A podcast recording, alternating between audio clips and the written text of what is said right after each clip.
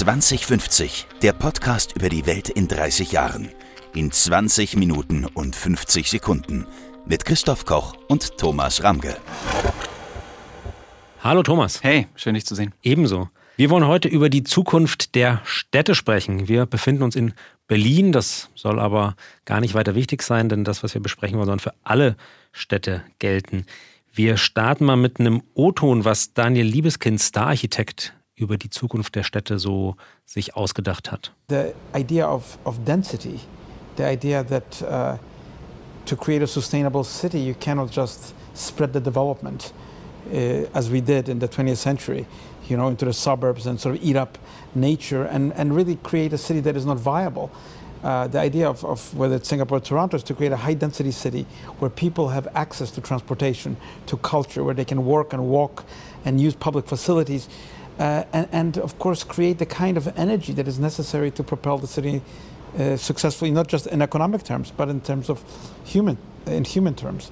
So I think that's really in many ways the future of, of cities. Wir haben uns drei Grundszenarien ausgedacht, wie sich Städte wahrscheinlich weiterentwickeln könnten. Drei Möglichkeiten, die es gibt. Daniel Liebeskind hat gerade schon eine davon skizziert, eben die Stadt dicht, urban, lebendig, Thomas. Genau, und das ist im Kern die Vision, die ganz viele Stadtplaner und auch Architekten haben, die natürlich schon immer das hohe Lied auf irgendwie den kulturellen Wert, den Lebenswert der dichten Stadt gesungen haben und ja auch im Kern recht behaben haben. Die Geschichte der Stadt ist ja die Geschichte der Verdichtung von Kultur, von Arbeit, von Leben, von Freizeitangeboten. Innovation. Innovation und, und so weiter. Und ne, wenn, wenn du sagst, wir haben jetzt uns drei Szenarien ausgedacht, so wie, wie könnten sich die Städte der Zukunft entwickeln, dann ist ja erstmal banal gesagt, es passiert genau das, was äh, Daniel Liebeskind hier auch beschreibt, nämlich die Erfolgsgeschichte der Stadt setzt sich einfach fort. Wir werden weiter kulturell florierende, wachsende Städte haben. Und das sehen wir natürlich auch in ganz, ganz vielen Bereichen. Ähm, wenn man über Zukunft von Stadt redet, dann hat man ganz oft dieses Bild von Stadt im Hinterkopf und dann oft in einer sehr technisierten äh, Version, also irgendwie oh, technische Wolken Wolkenkratzer. Und wenn du dann in die Zukunftsvision reinguckst, dann fliegen um diese Wolkenkratzer gerne auch irgendwie mal so Drohnen, in denen Menschen sitzen und unten dann in so grünen Parks, da fahren da so kleine Wägelchen rum, die irgendwie Menschen transportieren oder Waren und dann vielleicht irgendwie die vegane äh, Pizza, Pizza liefern. Aber ne, das ist natürlich nur eine Möglichkeit. Äh, genau. Nicht mal in der hochtechnisierten Form, aber auch nur, es ist nur eine Möglichkeit, dass Städte ihre Erfolgsgeschichte seit dem, im Grunde seit der Antike, aber dann beschleunigt seit der Industrialisierung einfach fortschreiben. Genau, eine andere Möglichkeit, die wir sehen und die wir für wahrscheinlich halten, ist, dass Stadt und Land in so eine Art kreative, konstruktive Konkurrenz treten. Also dass die Städte ein bisschen eher werden wie das Land und das Land aber auch wiederum ein bisschen mehr wie die Stadt. In dem Zuge wird auch von der 15-Minuten-Stadt gesprochen, also dass der, der Kiez, das Viertel sich ein bisschen wie eine Kleinstadt anfühlt, dass wir also weg von diesem Zentrum und Suburbs äh, gehen, sondern eben zu vielen kleinen Zentren, wo man lebt, wo man arbeitet, wo man Kultur genießt. Ähm, dass sozusagen sich das ein bisschen annähert, also es eben weggeht von dieser reinen Verdichtung, sondern sich eben eher ein bisschen wieder in die Fläche ausdehnt. Genau, es gibt noch ein drittes. In, nee, aber vielleicht, vielleicht mhm. noch kurz an, an, angefügt, inklusive gewissermaßen eine Renaissance der Suburbs und der erweiterten Suburbs, also sowas wie einer durchaus von der Stadt aus noch erreichbaren Provinz, die dann aber selbst irgendwie ein bisschen städtischer wird, wo es dann mehr Kulturangebot gibt und so weiter. Also genau, und vor allem auch Arbeit. Genau, und was wir ne, unter, unter konstruktive Konkurrenz ähm, verstehen, bedeutet ja, dass irgendwie die, die Städte werden selbst grüner, die werden so ein bisschen mehr wie irgendwie eine lebenswerte Provinz, während äh, die Provinz selbst ein bisschen städtischer wird. Und das ist ja wiederum das, was heute so auch in unseren Milieus oft als ähm, quasi Ideal einer, einer, einer urban oder einer, einer Entwicklung von Lebensraum wahrgenommen wird, nämlich dass wir entweder in Orten wohnen, die irgendwie beides haben, Stadt und Land, oder wir Lebensmodelle wählen, wo wir äh, wechseln, äh, pendeln von am, am Wochenende. Ne? Und das dann in nicht gar zu, zu weiter Entfernung. Aber ne, das würden wir jetzt so als das zweite große Szenario äh, äh bezeichnen. Und dann gibt es eben noch das dritte, nämlich dass Städte ihren Zenit überschritten haben, nicht? Genau, haben wir jetzt natürlich jetzt ein bisschen im Zuge der Pandemie schon gesehen.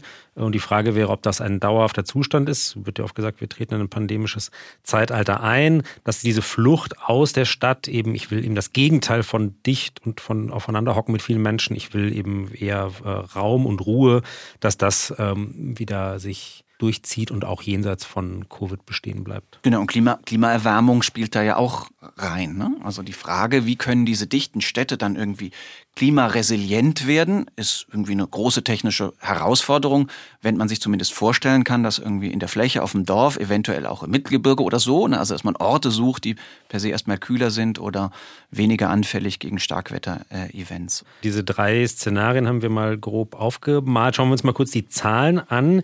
Die klassische Prognose ist, dass wir, wenn wir 2050, was ja immer unser Zeithorizont ist, die Weltbevölkerung anschauen, dass wir damit ungefähr 10 Milliarden Menschen zu tun haben werden. Und die gängige Prognose, Szenario 1, ist eben von denen leben 7 bis 8 Milliarden in Städten, also ein sehr, sehr großer Teil. Heute sind wir über die Hälfte, seit 2007 lebt mehr als die Hälfte der Menschheit in, in Städten. Auch für Berlin ähm, gilt das. Da ist die Prognose klassischerweise 5 Millionen Einwohner. Und dieses Wachstum der Städte, eben in Szenario 1, bedeutet natürlich aber auch immer größere Herausforderungen einerseits, aber natürlich auch immer mehr Macht für die Städte, weil sie immer mehr einen immer größeren Anteil der Bevölkerung repräsentieren. Das heißt natürlich auch einiges für City Governance, für die Politik, oder? So ist es. Also per se heißt es ja erstmal, also wenn die These stimmt, dass Städte weiter viele Talente anziehen, wie da irgendwie so die Musik spielt im im, im umfassenden Sinne, dann bedeutet das natürlich auch, dass die Städte, die eine funktionale Verwaltung haben, die irgendwie bürokratisch ähm, irgendwie gut sind, äh, äh, einen großen Entwicklungsvorsprung gegenüber jenen haben werden. Ha, wir sitzen in Berlin, wo wir den Eindruck haben, dass es eher eine bürokratische Lähmung gibt.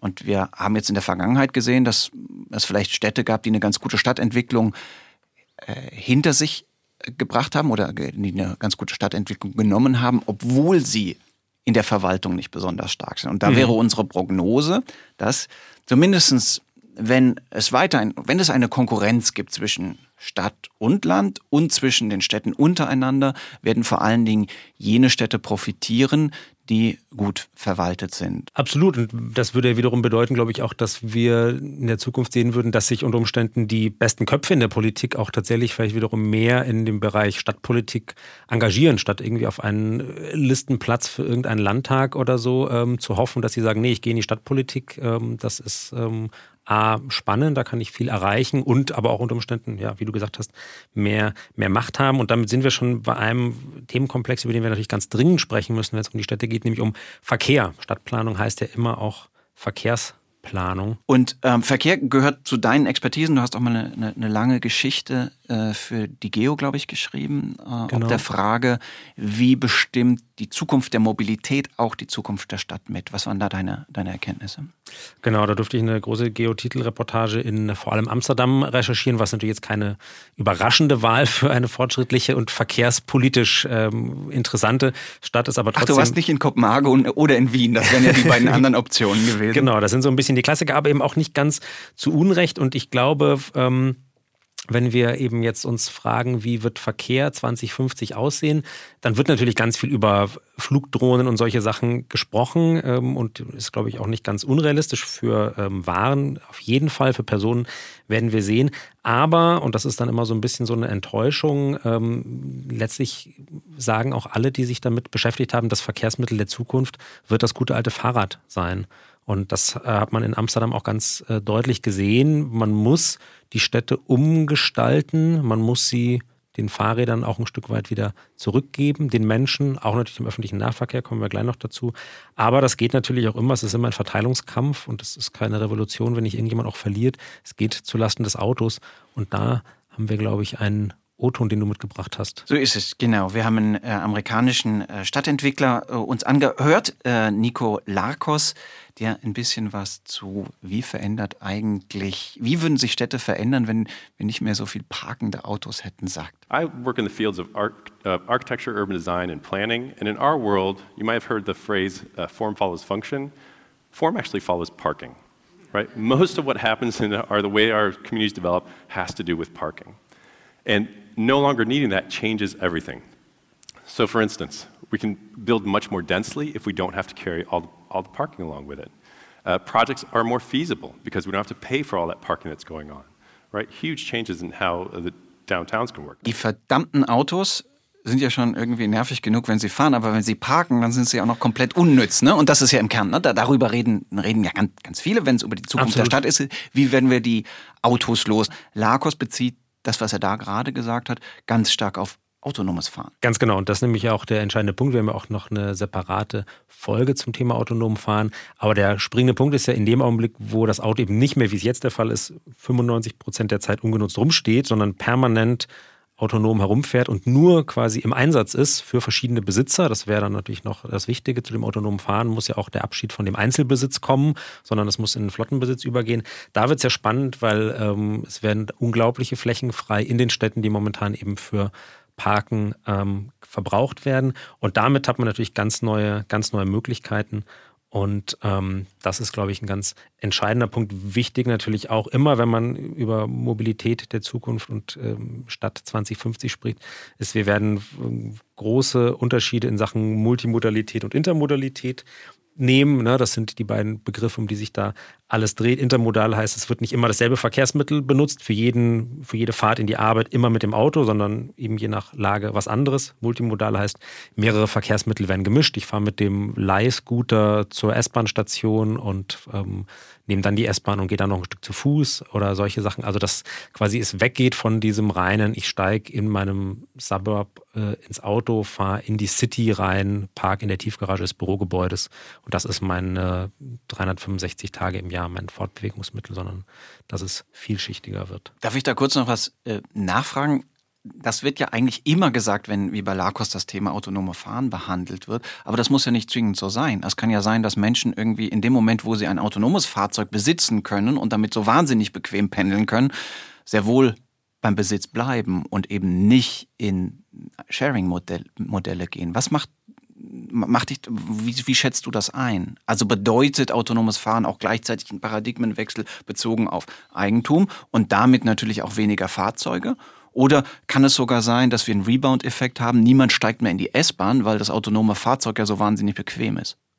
Das Letzteres, ähm, glaube ich, auf jeden Fall. Ich glaube natürlich, den Einzelbesitz ähm, kann und muss man natürlich auch regulieren. Passiert ja zum Beispiel jetzt schon mit so Sachen wie so City, Maut ähm, und natürlich auch wieder eben, man ist wieder bei dem, bei dem Thema Parken. Also sprich, ähm, wenn ich sozusagen dann mein eigenes äh, Robotaxi äh, haben will, dann muss das ja auch wieder entweder irgendwo stehen, auf mich warten oder es muss ähm, wieder aus der Stadt irgendwie rausfahren. Das könnte man ja reglementieren, dass eben sozusagen tatsächlich ähm, nicht jeder mit seinem eigenen Robotaxi äh, durch die Gegend fährt. Aber ähm, das Zweite, was du gesagt hast, finde ich, glaube ich, tatsächlich spannender. Robotaxis gehen natürlich unter Umständen tatsächlich zu Lasten ähm, des, des öffentlichen Nahverkehrs, wenn sie eben wahnsinnig bequem, wahnsinnig flexibel, ähm, wahnsinnig günstig sind, wovon man momentan eben auch ausgeht, dass sie deutlich günstiger ähm, werden als der, als der gegenwärtige Pkw-Verbrauch. Und dann haben wir wieder ein Platzproblem. Ist ja logisch. Also jetzt per se braucht ja jetzt erstmal ein autonomes äh, Auto beim Fahren nicht weniger Platz als ein menschengesteuertes.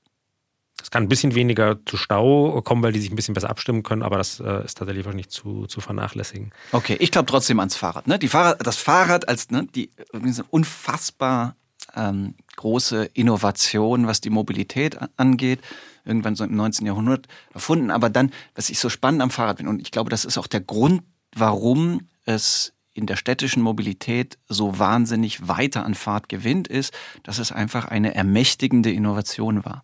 Und damals, hat, damals hat es irgendwie den, den Bewegungsradius von Menschen von fünf Kilometer auf 25 bis 30 Kilometer von ganz vielen Menschen erweitert und damit auch wirklich soziale Veränderungen hervorgerufen. Und irgendwie, wie persistent diese Innovation ist, das zeigt sich halt heute. Ähm, in, in, und deswegen glaube ich, glaube ich, wird es bei der Gestaltung von Mobilität in der Stadt auch weiter so eine wahnsinnig große Rolle spielt, als kein Zufall ist. Hm. Ein ganz großes Thema beim Bereich Verkehr spielen natürlich auch Daten, aber lass uns mal sozusagen nicht den ganzen ähm, die ganze Folge über Verkehr sprechen, sondern auch tatsächlich ein bisschen über das viel besungene Thema Smart City. Also das war eine Zeit lang ein großer Boom. Daten regeln die Stadt. Das ist wirklich interessant. Und wenn du heute mit Urbanisten sprichst oder mit, mit Stadtentwicklern, dann ist im Grunde Konsens, dass der Begriff Smart City schon irgendwie wieder tot ist. Interessant war, dass der Begriff Smart City ja eigentlich so etwas war wie eine Steuerungsillusion, dass man über Datenerfassung, Sensoren im Kern das städtische Leben optimieren kann, steuern kann. Und da gibt es natürlich, einen Widerspruch irgendwie. Ein, den Reiz der Stadt macht ja die Unberechenbarkeit aus und die Nichtsteuerbarkeit. Und insofern hat der Begriff Smart City, ne, also auch nicht auf einer philosophischen Ebene, sondern auch auf einer ganz, ganz technischen Ebene, insofern irgendwie ordentlich sein Fett abbekommen in den letzten ein, zwei Jahren. Warum? Weil immer mehr Menschen oder immer mehr Experten in dem Umfeld merken, dass eine Smart Enough City eigentlich der bessere Weg wäre. Auch Google hat sein, sein großes, irgendwie ganz, ganz tief durchdachtes Smart City Projekt in to Toronto wieder eingestellt. Warum? Nicht, weil es nicht funktioniert hätte, nicht, weil die das nicht technisch hingekriegt haben, sondern weil der Widerstand der Leute dort zu stark dagegen war. Und viele der Probleme, wo man gesagt hat, bei der Smart City, wir, wir machen die, die, die City jetzt über Datensteuerung ganz grün und CO2-neutral und so weiter, hat man schnell gemerkt, eigentlich ist es kein systemisches Problem, sondern wir müssen einfach die Heizung in dem, in dem einzelnen Haus sauber CO2-neutral bekommen. Mhm. Und insofern war das so, die Smart City ist schon so etwas wie wie eine, eine technische Überlösung, die per se dann, dann offenkundig nicht sehr langfristig gedacht war, sondern man das Ganze kleinteiliger und weniger systemisch zurzeit, hm. zurzeit denkt. Und, und Smart Enough, was bedeutet das dann konkret? Das bedeutet, dass du in den Vierteln schon gut genug vernetzt sein musst oder hm. vielleicht das Gebäude, wenn sie mehr Energie erzeugen, als sie selbst brauchen, das an die Nachbargebäude abgeben können. Aber es heißt nicht zwingend, dass es irgendwie einen gigantischen Verkehrs keine Computer zentrale gibt. Megaplanung für die genau, Stadt. Hm. Okay. Die, die äh, kein, kein Cyber, Cyber Thing, also so kein, ja. keine zentrale keine Planwirtschaft die, für die, für die Stadt. Die weiß, was überall passiert und dann auch die Prozesse optimiert oder steuert. Es gibt eher einen neuen Fokus, der sehr interessant ist und der angrenzend ist, aber nicht identisch, nämlich die Frage, wie gehen intelligente Städte mit Klimaresilienz um? Wir haben es ja eben kurz, kurz schon angedeutet.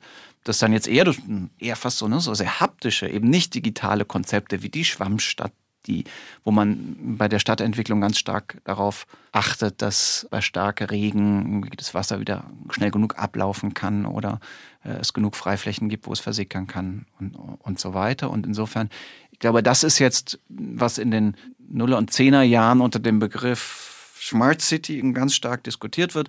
Fällt nicht in sich zusammen, bleibt natürlich bestehen. Natürlich wird die Stadt der Zukunft auch viele digitale Systeme integriert haben und bessere, als wir sie heute haben. Aber es wird sehr, sehr viel mehr auch um Hardware gehen. Du hast gerade schon das äh, Stichwort eben Häuser angesprochen. Immobilien, Architektur ist natürlich auch ein ganz ein wichtiger Bereich beim Thema Stadt der Zukunft in den hochindustrialisierten Ländern entfallen mittlerweile 40 Prozent aller Treibhausgasemissionen auf den Gebäudesektor. Also sprich, wenn man eine klimaneutrale, klimafreundliche Stadt bauen will, muss man bei den Gebäuden ansetzen. Es gibt auch schon sogenannte Plus-Energiehäuser, also sprich Häuser, die mehr Energie erzeugen, als sie verbrauchen, aber ist natürlich noch die Ausnahme, von denen werden wir und müssen wir in Zukunft mehr sehen. Das läuft dann eben nicht mehr nur über Solardächer, sondern Fassaden, Fenster, die Strom aus Sonnenlicht gewinnen können, Windturbinen auf, äh, auf Dächern, die mit diesen riesigen Windrädern gar nichts mehr zu tun haben.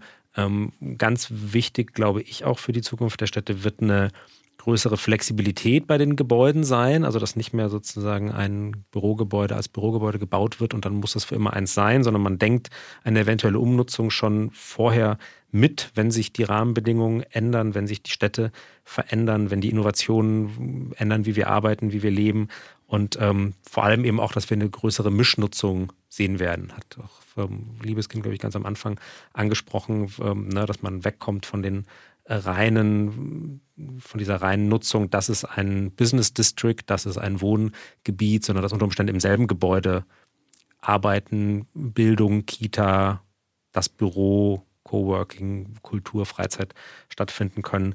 Äh, Shopping natürlich auch nochmal ein ganz anderes, ganz eigenes Thema. Was dann aber im Kern wieder die Vision der 15 Minuten Stadt ist genau. oder fast sogar der 5 Minuten Stadt, wenn ich die richtig verstehe. Alles im gleichen Gebäude. Das 5 also, also Minuten äh, Gebäude, wo man einfach nur noch ein, in, mit dem Fahrstuhl in ein anderes Stockwerk fahren muss. Genau, vielleicht letzte Frage an dich. Welches von diesen drei Szenarien irgendwie Stadt gewinnt stark und immer dichter und irgendwie Stadt und Land, die werden sich ein bisschen ähnlicher und eigentlich gewinnt das Land und die Stadt wird wieder zu einem Experimentierraum. Welches dieser drei Szenarien liegt dir am nächsten? Welches findest du das wünschenswerteste? Hm, ich finde das wünschenswerteste in dem Fall tatsächlich geht überein mit dem, was ich für am wahrscheinlichsten halte. Ich glaube tatsächlich Szenario 2 ähm, wird sich durchsetzen, nämlich tatsächlich eben diese vielbesungene 15, 15 Minuten Stadt, gleichzeitig Aufwertung ähm, der, der Provinz. Äh, spätestens, wenn wir das Metaverse erreicht haben werden, die virtuelle Welt, in der wir uns gar nicht mehr aus dem Haus bewegen müssen. Dann ist es ja auch egal, ob ich in Berlin sitze oder irgendwo am einsamsten,